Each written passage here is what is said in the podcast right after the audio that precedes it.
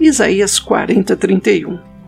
Mas os que esperam no Senhor caminham e não ficam cansados. Não sentimos nenhuma emoção ao andar. Andar é um teste aos atributos de estabilidade e de equilíbrio. Caminhar e não ficar cansado é o limite máximo da nossa força física. A palavra andar é usada na Bíblia para expressar caráter. Não há nada de abstrato na Bíblia, ela é sempre viva e real. Deus não diz ser espiritual, mas antes anda na minha presença. Quando estamos em más condições físicas ou emocionais, buscamos sempre experiências emocionais. No plano físico, isso leva a manifestações, a falsas manifestações do Espírito Santo. Na vida espiritual, a destruição da moralidade, a afeições desordenadas. No plano espiritual, se insistirmos em ter apenas sensações como de subir com asas, acabaremos destruindo a espiritualidade.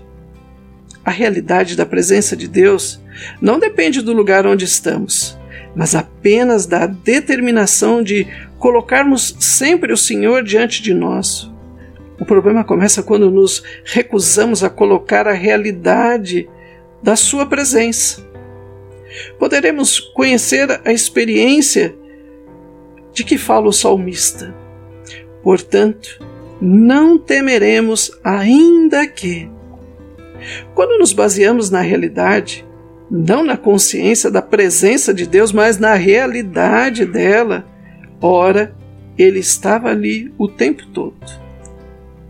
Em momentos críticos, é necessário pedir orientação, mas não deveria ser sempre assim. Ó oh, Senhor, dirige-me nisto e naquilo. É claro que ele vai fazer. Se as nossas decisões, tomadas com sensatez, não estiverem de acordo com a vontade de Deus, ele vai fazer tudo o que for preciso para revelar a sua vontade a nós. E aí, o que nós temos que fazer é ficar quietos e esperar pela orientação da sua presença.